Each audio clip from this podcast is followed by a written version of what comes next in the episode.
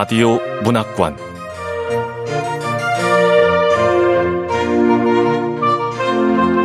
한국 단편 문학 특선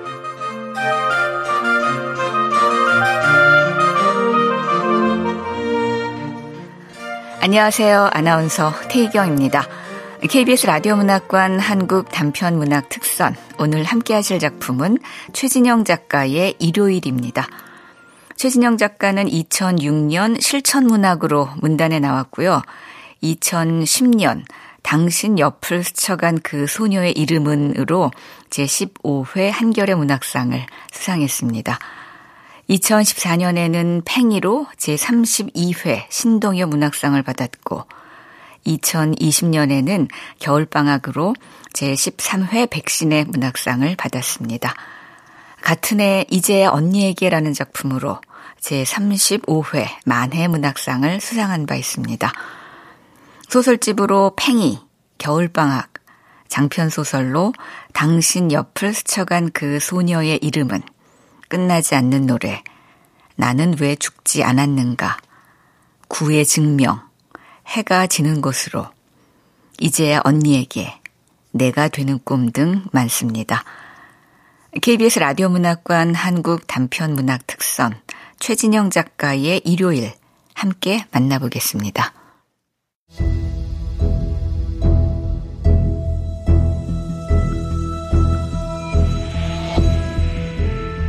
일요일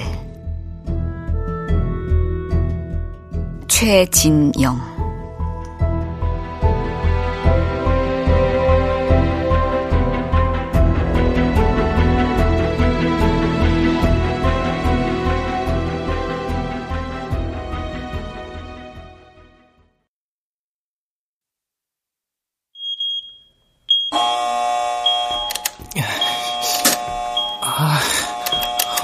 이러는 거야?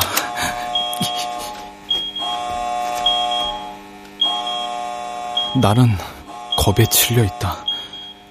왜냐하면 이유 따위 붙일 필요 없는데도 나는 여전히 이유에 집착하고 있다. 왜냐하면, 왜냐하면 사람들이 이유를 말하기 때문이다.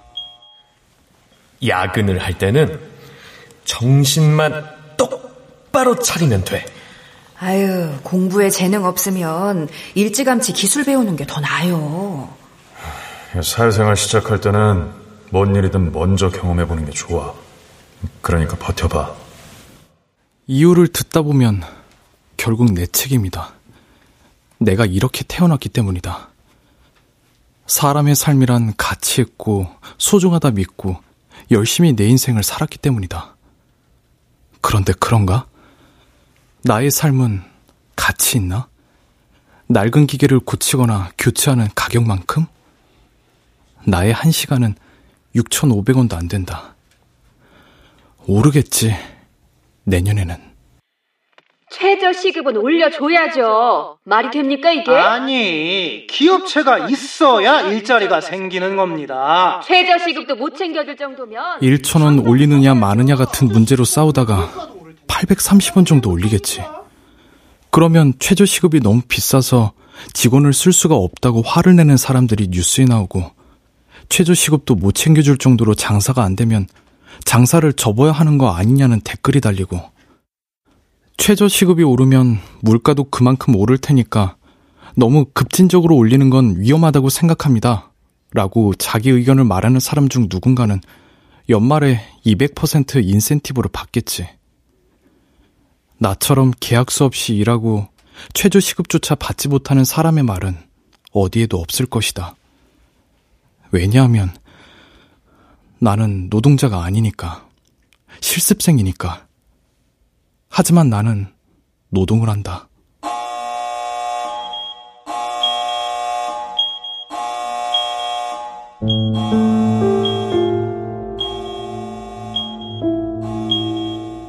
일요일 밤 9시 38분. 퇴근하고 싶었다. 퇴근하면 잠을 자고 싶었다. 잠에서 깨면 오랜만에 민주에게 연락하려고 했다. 여행 계획을 잡자고 말하고 싶었다. 부산에 가고 싶었다. 텔레비전으로만 봤던 그 도시에 가고 싶었다.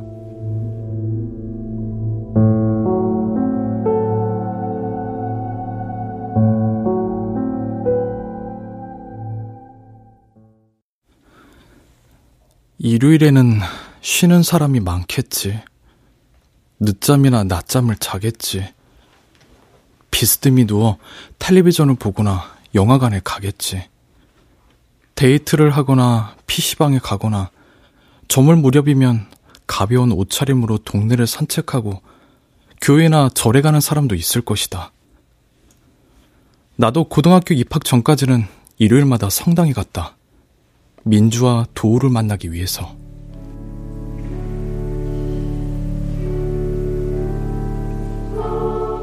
우리 세 사람은 성당 유치원에서 처음 만났다. 사실 유치원 다닐 때 기억은 거의 없으니까 도우와 민주는 기억 이전부터 존재하는 사람들. 내게 그런 사람은 가족 말고 도우와 민주뿐이다. 우리는 초등학교와 중학교도 같은 곳을 다녔다. 그런데도 9년 내내 같은 반이 되어본 적이 없다. 9년 동안 우리는 각자의 반에서 각자의 친구를 사귀었고, 일요일에는 거의 의무처럼 성당에서 만나 오직 셋이서 놀았다. 연인들이 주말이면 습관처럼 같이 시간을 보내듯 우리는 그렇게 했다. 초등학생이었던 어느 일요일에는 도우도 민주도 성당에 나오지 않았다. 어? 도우도 안 나오고 민주도 없네. 휴가철이라 애들이 많이 빠졌네. 휴가철? 나는 그때 알았다. 많은 사람들이 비슷한 때 여름 휴가를 떠난다는 사실을. 미사 중에도 나는 자꾸 출입문을 돌아봤다. 나 혼자만 놔두고 전부 다 나를 배신한 거야.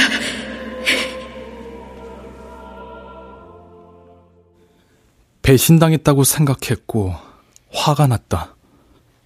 집에 도착하고는 분에 차서 울었다. 이후에도 그런 일은 여러 번 있었지만 배신감 같은 건 다시 갖지 않았다.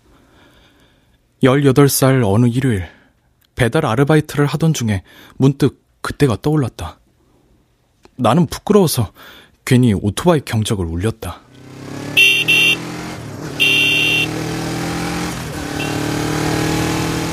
그때 미사 중에도 도우하고 민주가 들어올까봐 계속 뒤돌아봤었지. 성당 마당에선 괜히 나무를 발로 차고 침도 뱉었어. 배신당했다고 느꼈으니까. 그래서 막 울기도 했었는데. 나만 알고 있는 그날의 모든 행동과 감정이 부끄러웠다. 한 번 떠오른 기억은 좀처럼 지워지지 않았다. 그 여름의 더위, 일요일의 정막, 땀에 젖은 티셔츠에 목둘레선, 나라고 믿어지지 않는 어린이.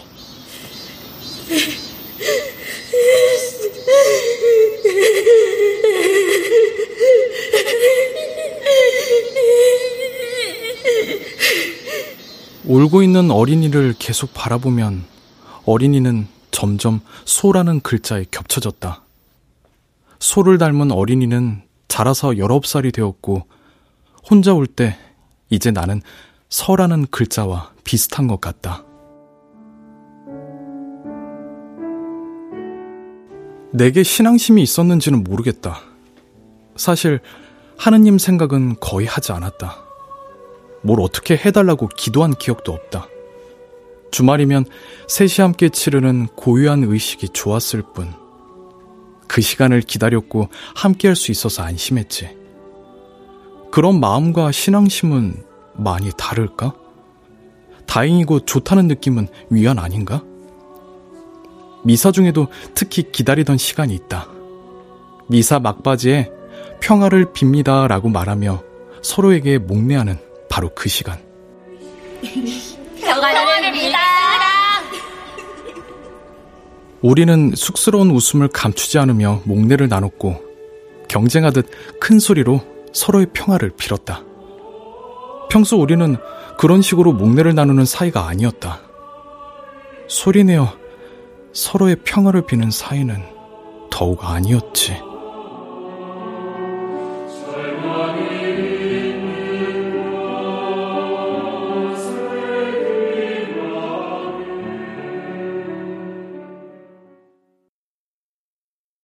중학생이 되면서부터 우리의 일요일은 약간 달라졌다. 미사가 끝나면 도우는 우리와 잠깐 놀다가 과외를 받으러 가야 했다. 사람들은 도우 아버지와 어머니를 교수님이라고 불렀다. 도우는 우리 중 가장 먼저 핸드폰을 가졌다. 도우는 용돈을 따로 받지 않았고 어른들이 쓰는 카드를 들고 다녔다. 도우는 부모님에게 뭘 사달라고 말할 필요가 없었다. 나 과외 받으러 가야 돼. 편의점까지는 같이 가자. 나 배고파. 도우 너 카드 있지? 음. 이 카드도 성적 떨어지면 뺏길 수 있어. 그러나 도우는 카드를 뺏긴 적이 없다. 중학교 3학년 때는 전교생 중 도우를 모르는 아이가 거의 없었다. 도우는 공부도 잘하고 랩도 잘하고 바이올린 연주도 잘했다. 어떤 아이들은 도우를 연예인처럼 대했다. 누군가는 도우에 관해 나쁜 소문을 지어내기도 했다. 술과 담배와 일진과 도둑질 같은 단어가 들어가는 소문들.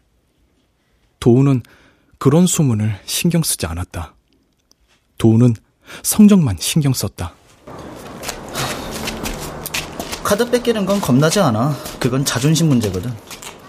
우리 부모님은 내 성적이 떨어져도 절대 카드를 뺏진 않을 거야. 정말? 음.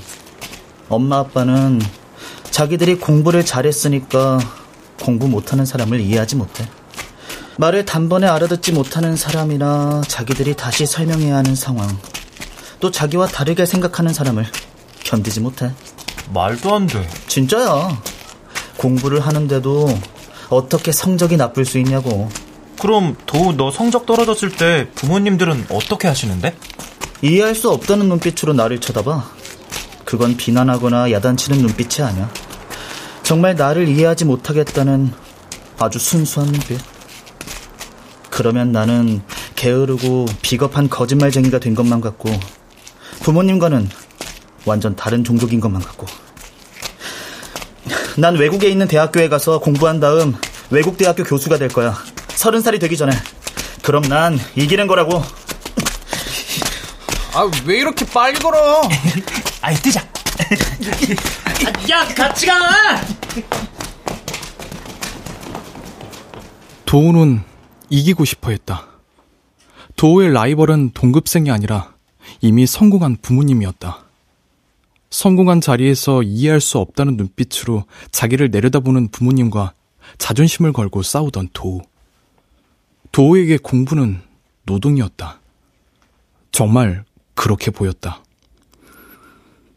도우는 매일 특근과 야근을 했다. 도우는 필사적으로 자존심을 지켰지만 부모님은 도우의 자존심을 알지도 못했다. 중학생이 된 다음부터는 미사가 끝난 뒤 도우가 먼저 떠나고 민주와 나 둘만 남아도 우리는 싸우지 않았다. 우리는 PC방에 가거나 농구를 하거나 자전거를 탔다. 셋이 하던 걸 둘이서만 하니 재미가 덜했다. 어느 일요일, 자전거를 타고 강변을 달리다가 민주가 소리 지르듯 말했다. 불공평하지 않아? 뭐가? 난 IQ가 100이 조금 넘는데 도우는 IQ가 130이 넘어. 넌 IQ가 몇이야? 어, 몰라. 아, 나는, 왜 민주한테, 민주한테 내 IQ를 모른다고 거짓말을 했을까? 도우는 IQ도 높고 집도 부자니까 전부 과외 붙여주잖아. 영어는 회화랑 문법이랑 과외 따로 붙는 거 너도 알아? 아니, 몰라. 도우 바이올린은 5천만 원도 넘어. 도우는 분명 서울 높은 대학에 갈 거야. 교수든 박사든 돼서 계속 부자로 살겠지. 근데 IQ도 타고나는 거고 부자도 타고나는 거고 말하자면 성적은 타고나는 것으로 나오는데 도우 같은 애랑 나 같은 애랑 경쟁이 되겠어? 아무튼 내 말은 모든 게 불공평한데 어떻게 학생이 할 일은 공부뿐이냐고. 화가 나서 하는 말처럼 들리지는 않았다. 체념하는 것만 같았다. 민주도 열심히 공부했다. 학원도 빠지지 않았다. 민주는 늘 사고 싶은 옷이나 가방이나 신발이 있었다. 부모님이 정한 점수에 닿으면 민주는 그것들을 가질 수 있었다. 나도 시험 기간이면 잠자는 시간을 줄이고 공부했지만 성적을 조건으로 부모님에게 뭔가를 사달라고 말해본 적은 없다. 1등을 하고 싶은 적도 없었다. 어서 돈을 벌고 싶었다. 부모님에게 용돈을 주고 싶었다. 내 돈으로 내가 살고 싶었다. 돈을 모아서 세계를 여행하고 싶었다. 서른 살이 되기 전에 그 모든 걸 다 해내고 싶었다. 나 역시 노력이 전부라고 생각하지는 않았다. 아무튼 불공평하다는 생각도 했다. 다르다와 불공평은 얼마나 다른 단어일까? 불공평과 평화는 어떻게 다른 단어일까? 그러나 일요일에는 서로의 평화를 빌 수 있었다. 장난스럽게 목례하면서도 나는 도우와 민주의 평화를 진심으로 빌었다. 도우와 민주도 그랬을 것이다. 진심이었을 것이다.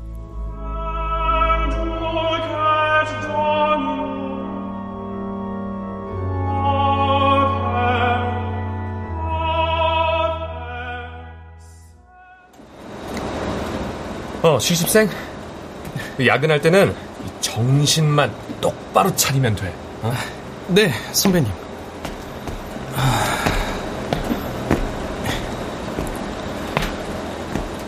도우하고 민주도 지금 야근을 하겠지. 걔들한테 야근은 공부일 테고.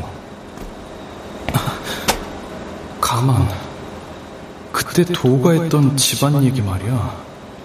지금 생각하니까 말이 안 돼. 우리 집?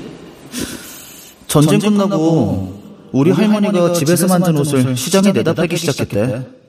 장사가 잘 돼서 가게를 차렸고 돈이 모여서 집도 사고 땅도 사고 건물도 사고 그 덕분에 우리 아버지는 돈 걱정 없이 공부해서 교수가 된 거지. 집에서 만든 옷을 팔아서 가게를 차리고 집도 사고 땅도 사고 건물도 산다는 게 말이 돼? 그러니까 집에서 옷을 열심히 만들어서 시장에 내다 팔면 부자가 될 수 있었다는 건 호랑이가 사람 목소리를 냈다거나 아기 돼지가 벽돌집을 지었다는 얘기보다 더 말이 안 되는 얘기잖아. 뭐 생략된 얘기가 많겠지. 민주 부모님처럼. 우리 엄마 아빠는 두 분 다 시청에서 일해. 우리 부모님들이 젊었을 땐 공무원 되는 거 지금처럼 어렵지 않았대. 경쟁률도 전혀 높지 않았고 시험을 보면 대체로 붙었다던데. 그때는 고졸이든 대졸이든 취업하는 것도 쉬웠고 월급만 모아도 집을 살 수 있었대. 나의 할아버지와 할머니는 땅콩 농사를 지었다. 땅콩을 내다 팔았지만 도 할머니 경우처럼 땅콩이 가게를 낳고 가게가 땅을 낳고 그렇게 되지는 않았다. 아버지와 엄마는 빵 공장에서 만나 결혼했다. 아무리 아껴 모아도 집을 살 수는 없었다. 내가 10살 때 부모님은 식당을 차렸다.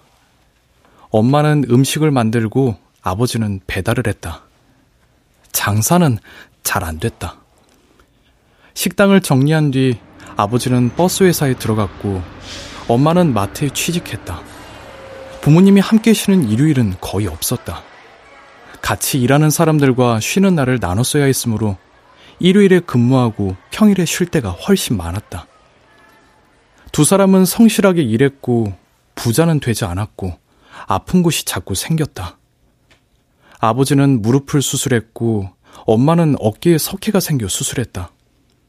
아버지는 통풍, 엄마는 허리 디스크 때문에 주기적으로 병원에 갔다. 이런 이야기는 전혀 이상하지 않다. 들을 때도 놀랍지 않고 나중에 갑자기 깨닫게 될 것도 없다. 많은 부분이 생략되었지만 듣지 않아도 짐작 가능하다. 그런데 아버지는 이런 말을 자주 했다.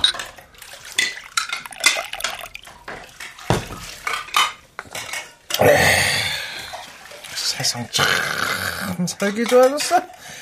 뭔 소리예요? 아니 세상이 좋아지고 사는 게 편해져서 젊은 사람들이 힘든 일은 안 하고 그냥 맨 쉽게 돈을 벌려고 하잖아. 그러니까 나라 경제가 점점 안 좋아지는 거야. 덜 힘든 일이랑 더 힘든 일이 있으면 당연히 덜 힘든 일을 선택하지. 에이. 젊은 애들이어서 그런 게 아니라 사람은 다 그런 건데 뭘 젊은 애들 탓을 해. 당신은 그랬어? 아이 뭐. 당신은 나라 경제 생각해서 힘든 일만 골라 했냐고. 에휴. 나라 사정 안 좋은 것까지 어째서 애들 탓을 해. 이제 막 시작하는 애들이 뭔 죄가 있다고. 너도 잘 들어. 저요? 남의 돈 받아서 먹고 사는 일은 원래 다 힘든 거야. 나의 엄마는 일요일에도 쉬지 않고 일하지만 도우 아버지보다 월급이 많을 리 없다. 왜냐하면 도우 아버지가 공부를 더 많이 했기 때문에. 도우 아버지가 공부를 많이 할 수 있었던 이유는 도우 할머니가 집에서 옷을 만들어 시장에 나가 팔았더니 하... 그런 생각을 하다 보면 정신이 까마득해진다. 아버지가 젊은 애였던 시절은 좋은 세상이 아니었던가? 집에서 만든 옷을 시장에 내다 팔아 부자가 될 수 있었다는 더 먼 옛날은? 세상은 평평하지 않고 울퉁불퉁하다. 누구는 웅덩이에 있고 누구는 언덕에 있다. 각자 다른 세상에서 어쨌든 노력하며 아무튼 불공평하게 살고 있다. 그러니 제발 세상이 좋아졌다느니 젊은 애들이 문제라느니 그런 말은 하지 않으면 좋겠어.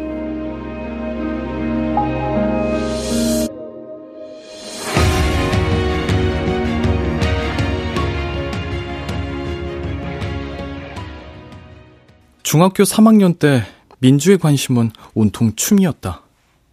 민주는 서 있을 때에도 걸을 때에도 계속 관절을 꺾고 웨이브를 했다. 도우는 인형 뽑기와 카페인 음료에 나는 축구에 빠져 있었다. 중학교를 졸업하던 해 2월의 마지막 일요일. 미사를 마치자마자 성당을 빠져나와 편의점으로 갔다. 라면 다 익었어. 다들 뭐해? 빨리 와.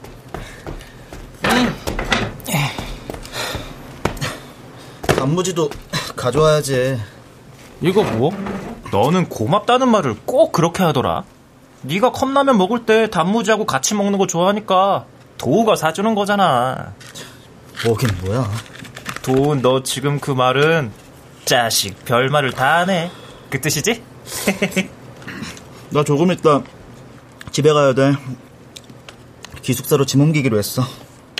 우리는 뿔뿔이 흩어질 예정이었다.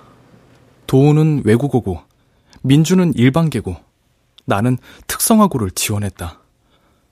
민주는 춤과 패션을 좋아하지만 앞으로 또 무엇을 좋아하게 될지 알 수 없으므로 도우는 부모님을 이기고 싶으니까 나는 하루라도 빨리 돈을 벌고 싶어서 그렇게 각자의 길을 선택했다. 우리는 다른 교복을 입게 된다. 교복만으로 우리를 보는 사람들의 시선은 달라질 것이다. 나는 우리가 멀어질까봐 두려웠다. 사람 사는 거 다 비슷하다고 어른들은 말했다. 나는 그 말을 믿고 싶었다. 학교 수업에는 금세 적응했다. 기능사 자격증을 따야 한다는 목표는 성적을 올려야 한다는 목표보다 훨씬 구체적으로 느껴져서 좋았다. 수업이 끝나면 아르바이트를 해서 용돈을 벌었다. 내가 원하는 삶에 조금 가까이 다가간 것 같았다.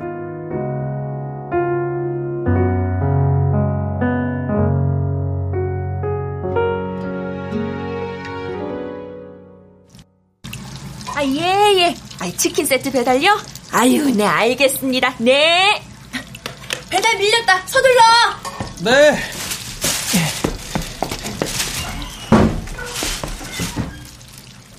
고등학교 2학년 여름방학 때였다. 축구 국가대표 평가전에 있어서 배달 주문이 끊이질 않았다. 배달할 곳 주소지를 받아서 치킨과 피자를 스쿠터에 신고 달렸다. 배달지에는 도서관 정문에서 전화해달라고 적혀 있었다. 도서관에 다 배달지에 적힌 핸드폰 번호대로 숫자를 눌렀더니 액정에 민주 번호가 떴다. 통화 버튼을 눌렀다. 치킨하고 피자 민주 네가 시킨 거야? 도서관으로 들어가지 말고 강변으로 내려와. 강변에 스쿠터를 세우고 돌계단을 내려갔다. 민주가 멀지 않은 곳에서 나를 불렀다. 도우도 있었다. 너도 먹고 가. 아, 되, 됐어. 지겨워. 아, 근데 왜 입에 침이 고이지? 야, 너랑 먹으려고 제일 비싼 거 시켰는데. 나 빨리 가야 돼. 배달 밀, 렸어 아, 너 좋아하는 축구 하니까 이것도 좀 보고 조금만 먹고 가. 근데 둘 다 왜 여기서 이러고 있어? 집에서 안 보고? 나 공식적으로는 지금 학원에 있는 거거든. 자, 먹어. 도, 넌? 나 여기 있는 거 엄마는 몰라. 서울에 있는 줄 알아. 어쩌려고? 오늘 어차피 집에 가는 날이니까 여기서 축구 다 보고 들어가면 시간 대충 맞아. 도우를 만나 반가웠다. 민주와는 드문드문 연락하고 방학에는 잠깐씩 만나기도 했지만 도우와 그러기는 힘들었다. 도우는 방학 때마다 서울에 머물면서 학원에 다녔다. 언젠가 민주가 망설이다가 말했다. 도 부모님이 도 핸드폰 감시한데 메시지부터 통화 목록, 사진첩까지 다 본다더라. 그리고 도 부모님이 주소록에서 우리 전화번호도 지웠대.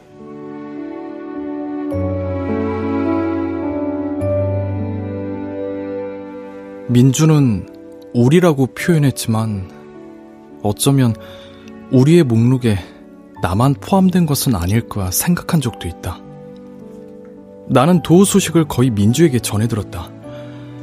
민주는 서 있을 때 더 이상 파핀이나 웨이브를 하지 않았다. 그새 키도 좀 큰 것 같았다. 같이 축구를 보며 놀고 싶었지만 나는 일을 해야 했다. 선체로 피자 한 조각을 다 먹은 다음 그만 가겠다고 말하자 민주가 붙잡았다. 치킨도 먹고 가. 일 언제 끝나? 11시. 도우 넌 서울 언제 가? 내일. 근데 너도 현장 실습인가 그거 나가냐? 응. 벌써 도제 시작했어. 도제? 그게 뭔데? 수업 시간에 회사 나가서 일 배우는 거. 그럼 월급도 받아? 조금밖에 못 받아. 배우는 게 먼저니까. 거기는 어때? 너 지금 나가는 회사는 안 힘들어? 일 많이 시키지 않아? 어, 괜찮을 때도 있고, 힘들 때도 있고, 그렇지 뭐. 뉴스에서 봤는데, 어떤 애가 현장 실습 가서. 아, 그거 나도 봤어. 사람 죽었잖아. 아, 근데 나는 뉴스를 보면서도 너무 이해가 안 되더라고. 미성년자 실습생이 일요일 밤까지 공장에서 혼자 일하다가 죽었다는 게. 도우는 미성년자, 실습생, 일요일 밤, 혼자 일하다가 죽었다. 라는 단어를 딱딱 끊어 말하면서 손가락을 꼽았다. 말을 마치자 다른 손가락은 접힌 상태였고 새끼손가락만 펼쳐져 있었다. 그게 뭐? 아, 몰라. 그냥 말이 안 되는 것 같아. 나 또한 그렇다고 생각했다. 친숙한 단어들이 무섭게 다가왔다. 거리낌 없이 듣고 말하던 단어를 모아서 말도 안 되는 문장을 완성한 것만 같았다. 사망 보도를 본 뒤 틈날 때마다 인터넷으로 관련 기사를 찾아봤다. 표준 협약서에는 현장 실습생의 최대 근로 시간이 하루 8시간씩 주 5일이라고 적혀 있습니다. 하지만 지켜지지 않았습니다. 사고가 난 기계는 이전에도 여러 번 고장이 났던 기계였고 직원들은 당연히 그 기계로 작업하기를 꺼렸다고 합니다. 그런데도 업체는 그 기계를 교체하지 않았고 실습생에게 맡겼습니다. 실습생은 관리자나 선임자 없이 혼자서 작업하다가 사고를 당한 겁니다. 기사를 찾아보며 다른 죽음들도 알게 되었다. 미성년자 실습생의 과로사와 사구사와 자살은 꾸준히 있었다. 일을 하다 다쳤는데 산재 보상을 받지 못했다는 사례도 많았다. 뉴스가 나온 다음 날 같은 반 아이가 말했다. 내가 아는 형도 근로계약서 같은 거 안 썼대. 실습생은 학생인지 직원인지 아리송하다는 거야. 그러면서 일은 엄청 시키고. 아니 뭐 회사 입장에선 못 버티고 나가도 다른 실습생이 들어오니까 상관없다는 거지. 아 근데 야 항의를 어떻게 하냐? 일하러 갔는데 일 시킨다고 항의해도 되냐? 부당한 일 시키면 항의하라 그러는데 아 근데 그게 뭐냐고 부당한 게 뭐야? 넌 아냐? 뭐는 항의해도 되고 뭐는 시키는 대로 해야 하는지 그게 딱 구분이 돼? 그렇게 위험한 회사에는 애초에 가지 말았어야 했다거나 사고가 나기 전에 빠져나왔어야 했다고 말하는 사람들도 있었다. 그런 말을 들으면 죽은 사람에게 모든 책임을 돌리는 것 같아서 무서웠다. 선생님들은 실습 나갔다가 학교로 되돌아오는 학생을 싫어했다. 야, 니들도 생각해봐. 실습 나갔다가 도중에 돌아오면 당연히 우리 학교 취업률은 떨어지겠지. 협력업체랑 사이는 나빠질 테고 나중에 그곳으로 실습 갈 후배들에게도 폐가 되는 거는 당연한 거 아니냐? 그러니까 버텨. 돌아오면 안 돼.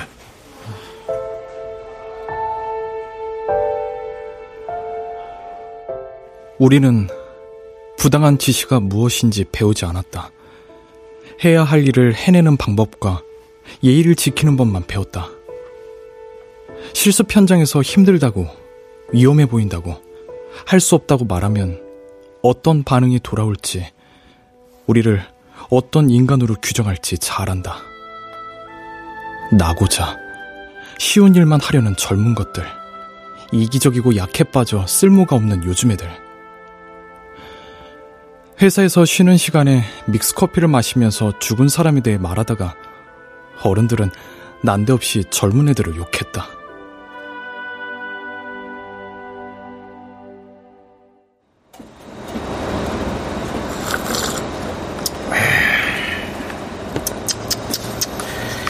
이런 일이 뉴스가 됐으니까 이젠 애들이 회사 들어올 때 더 난리치겠어. 아유, 요즘 애들은 자기가 뭘 얼마나 할 수 있는지도 모르면서 근로조건 같은 것만 칼같이 따진다니까. 그러게. 지 혼자 잘났다고 그런 걸 따지고 있는데 우린 뭐 바보들이라서 시키는 대로 하는 줄 아나? 하여튼 요즘 애들은 책임감이라는 게 없어. 일은 쥐똥만큼 하고 돈만 많이 받아가려고 하잖아. 어, 실습생. 내 말 맞지? 네.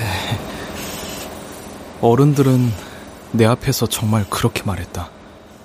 젊은 애들을 욕하면서 젊은 애인 나의 동의를 구하려고 했다. 그들은 자기들이 살아온 방식처럼 대대손손 살아야 한다고 생각하는 것 같았다. 좋아진 세상에서 자기들 젊을 때의 방식으로. 나는 그냥 애매하게 웃었다. 내가 부정하거나 대들지 않아서 그들은 나를 칭찬했다. 예. 어이, 이번 실습생은 요즘 애들 같이 하게 성실하고 온순해서 좋네. 앞으로도 그렇게 열심히 일만 하면 합당한 보상이 따라올 거야. 아. 그러니까 그들 중 한 명이 내게 고장난 기계를 맡긴다면 맡아야겠지. 일요일에도 일하라고 하면 해야겠지. 지겹도록 들었다. 그게 바로 세상이라고. 다들 그렇게 산다고. 그럼 다들 그렇게 죽나? 그렇게 죽지도 않은 사람들이 그렇게 사는 거라고 말하면서? 미성년자 실습생이 죽어도 책임지는 사람이 없는 살기 좋은 세상. 도우와 민주가 뭘 어디까지 알고 있는지 궁금했다. 하지만 내가 알고 있는 것을 그들에게 먼저 말해주고 싶지는 않았다. 아무튼 너는 누가 너한테 위험한 거 시키면 앞뒤 생각하지 말고 바로 튀어나와? 그래. 민주 말대로 당장 나와버려. 어떻게 앞뒤 생각을 안 하냐. 실습을 해야 취업을 하는데. 그러려고 간 학교인데. 민주와 도우가 걱정하자 마음이 불편해졌다. 벌써부터 나를 위험한 곳에서 일하는 불행한 사람으로 보는 것만 같아서. 나는 친구들과 멀어지고 싶지 않았다. 원래 뉴스에는 안 좋은 것만 나오잖아. 근데 좋은 회사 가서 돈 많이 버는 선배들도 많아. 대기업 간 선배들이 와서 얘기해주는 수업도 있는데, 그렇게 걱정할 것 없대. 잘 알지도 못하는 사람들이 사고만 나면 시끄럽게 떠드는 거라고 어디서든 정신만 바짝 차리면 된댔어. 대기업 간 사람도 많아? 그럼 문제없이 회사 잘 다니는 선배들이 훨씬 많지. 근데 이번에 사람 죽은 거기도 대기업이었잖아. 유명한 데였는데 어디였지? 나 매장에서 또 전화 왔다. 나 진짜 가봐야 돼. 어? 왜들 따라와? 스쿠터 있는 데까지만. 아무튼 넌 벌써부터 돈도 벌고 좋겠다. 다른 사람이 그렇게 말했다면 살짝 기분 나쁠 수도 있겠지만 민주가 하는 말이니까 그냥 웃었다. 도우가 주저하다가 말했다. 근데 우리 학교에도 선배 한 명 죽었어. 얼마 전에. 너희 학교에서? 음. 뉴스에는 안 나갔어. 학교에서 엄청 막았나 봐. 이미지 나빠진다고. 왜 죽었는데? 자살. 우리는 잠시 아무 말도 하지 않았다. 나는 헬멧을 쓰고 시동을 걸었다. 민주가 헬멧을 장난처럼 툭툭 쳤다. 나는 친구들을 돌아보며 웃었다.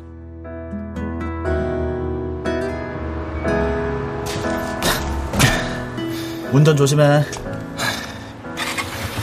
그래, 조심하자.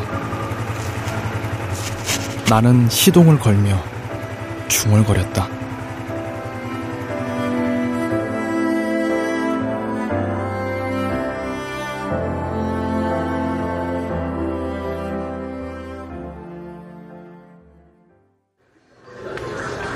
겨울방학을 시작하자마자 주중과 주말 아르바이트를 따로 구했다. 주중에는 패스트푸드점 파트타임, 주말에는 PC방 알바, 일요일 밤이었다. 드나드는 손님이 뜸해져서 화장실에 가려고 PC방을 나왔다. 복도 끝으로 걸어가 공용 화장실 문을 열려다가 그 안에서 새어나오는 소리를 들었다.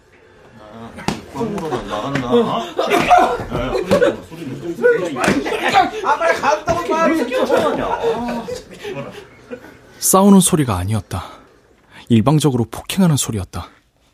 나는 화장실 옆 계단을 통해 아래층으로 내려가며 112에 전화했다. 건물 이름과 상황을 전하고 빨리 와달라고 말했다. 중학교 2학년 때 나를 괴롭히려던 아이들이 있었다. 늘 다섯 명이 무리지어 다녔고 그중 대장 노릇을 하던 강사. 그의 성이 강이고 하는 짓이 사이코 같다고 강사라 부르던 그 아이는 말도 행동도 더러웠다. 실실 웃으면서 아무나 때렸고 장난이라고 말했고 깡패처럼 심부름을 시켰고 상대가 기분 나쁜 티를 내면 화장실로 끌고 갔다.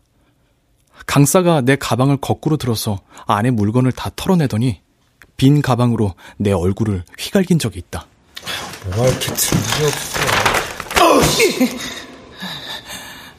왜, 왜 때리는데? 웃었잖아, 어? 내가 친구들이랑 심각하게 얘기 중이신데 네가 큰 소리로 웃었잖아! 아, 좀, 이놈 봐, 어? 아, 아, 사과나 왜, 어? 내가 미안하다고 말하지 않아서 강사는 내 머리카락을 움켜잡고 뺨을 때렸다. 개들이 화장실까지 나를 끌고 가서 화장실 문을 걸어 잠그려고 했을 때 민주와 도우가 나타났다. 도우는 강사를 때리지 않았다. 욕하거나 협박하지도 않았다. 돈을 주지도 않았다. 선생님을 부르지도 않았다. 내 친구니까 하지 마. 그렇게 말했을 뿐이다. 내 머리카락을 잡고 있던 강의 손에서 조금씩 힘이 풀렸다. 나는 울었다. 민주도 울었다. 도우는 세면대로 가서 손을 씻고 세수를 했다. 나는 도우에게 고맙다는 말도 하지 못했다.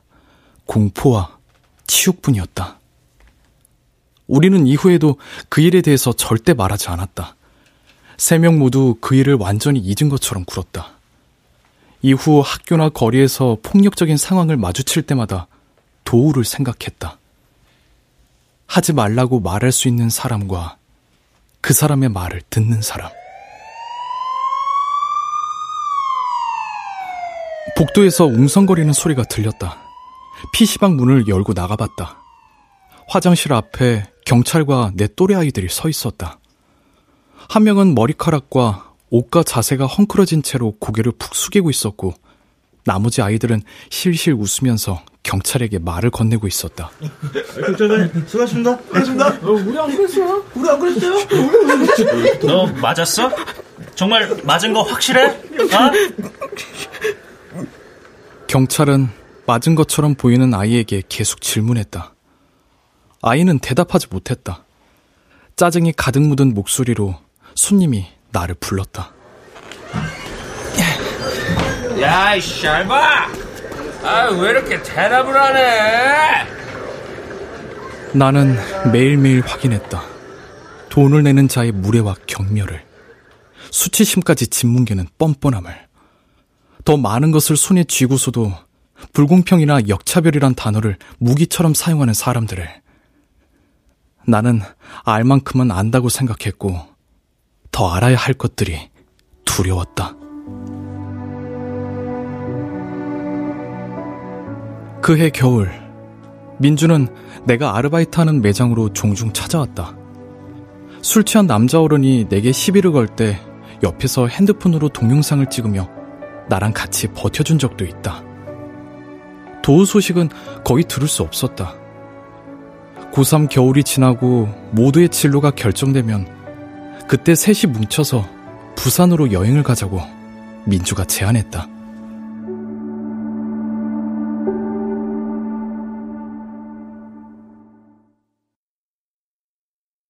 3학년 봄부터 출근한 회사에서는 월급을 제대로 주지 않았다. 사정이 어려워서 제때 줄 수 없다고 했다. 실습생의 시급조차 챙겨줄 수 없을 만큼 사정이 어려운 회사에 미래가 있을까? 여기서 계속 일하는 게 맞나 싶어서 어렵게 담임에게 말했다. 예, 선생님이 회사에 전화해서 사정을 해봤는데 방법이 없다네. 그래도 조금만 더 버텨보면 안 될까? 일에서 번 돈으로 나의 삶을 사는 것. 그게 나의 꿈이었다. 회사를 나왔다. 무보수로 계속 일할 수는 없으니까.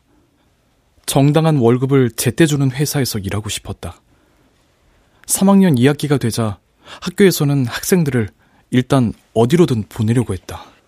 어, 다들 잘 알겠지만 이제 마지막 학기다.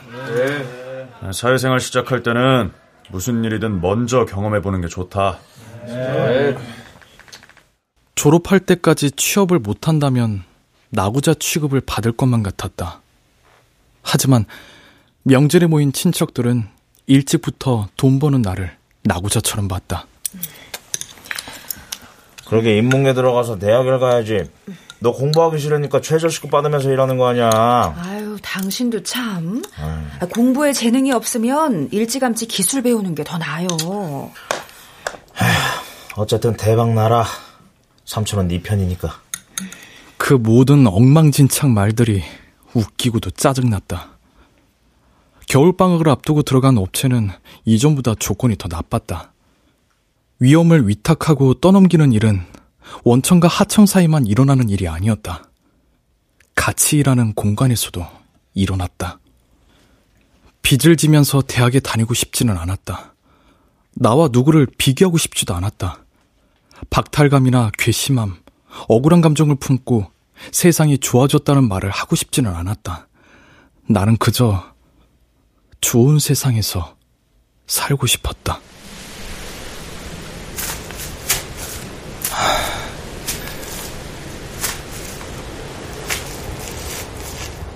공장은 야산과 허허벌판 사이에 있었다. 퇴근할 때면 벌판과 벌판 사이의 어두운 길을 한참 걸어 나와야 했다.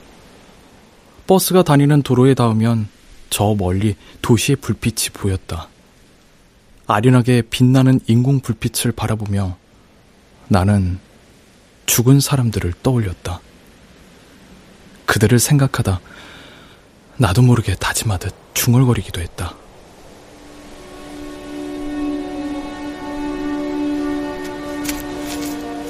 돈 버는 일이 힘들다고 말할 수는 있어. 사람이 일을 하다 보면 그렇게 죽을 수도 있다고 말할 수는 없어. 먹고 사는 일이 원래 그렇다고 말할 수는 없어.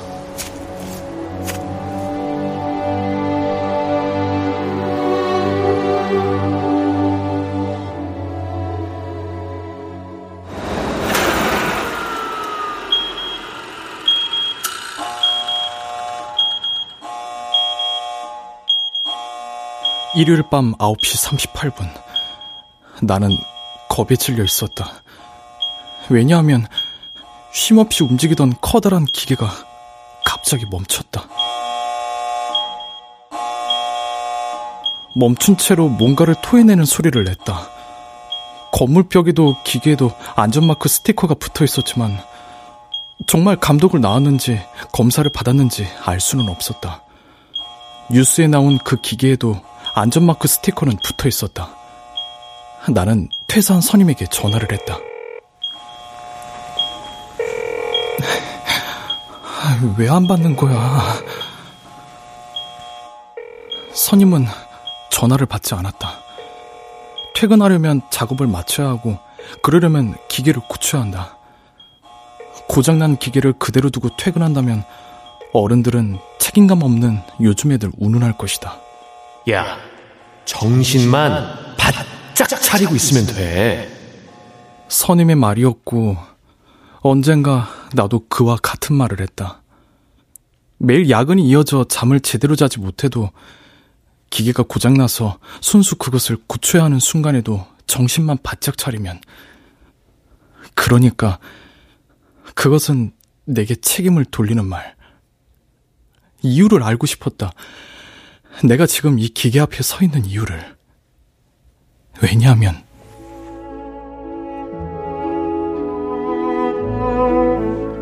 나는 일을 하고 싶었다. 저축을 하고 부모님에게 용돈을 주고 싶었다. 차를 사서 그 차에 친구들을 태우고 여행을 다니고 싶었다. 그 모든 걸 서른 살 이전에 다 해내고 싶었다.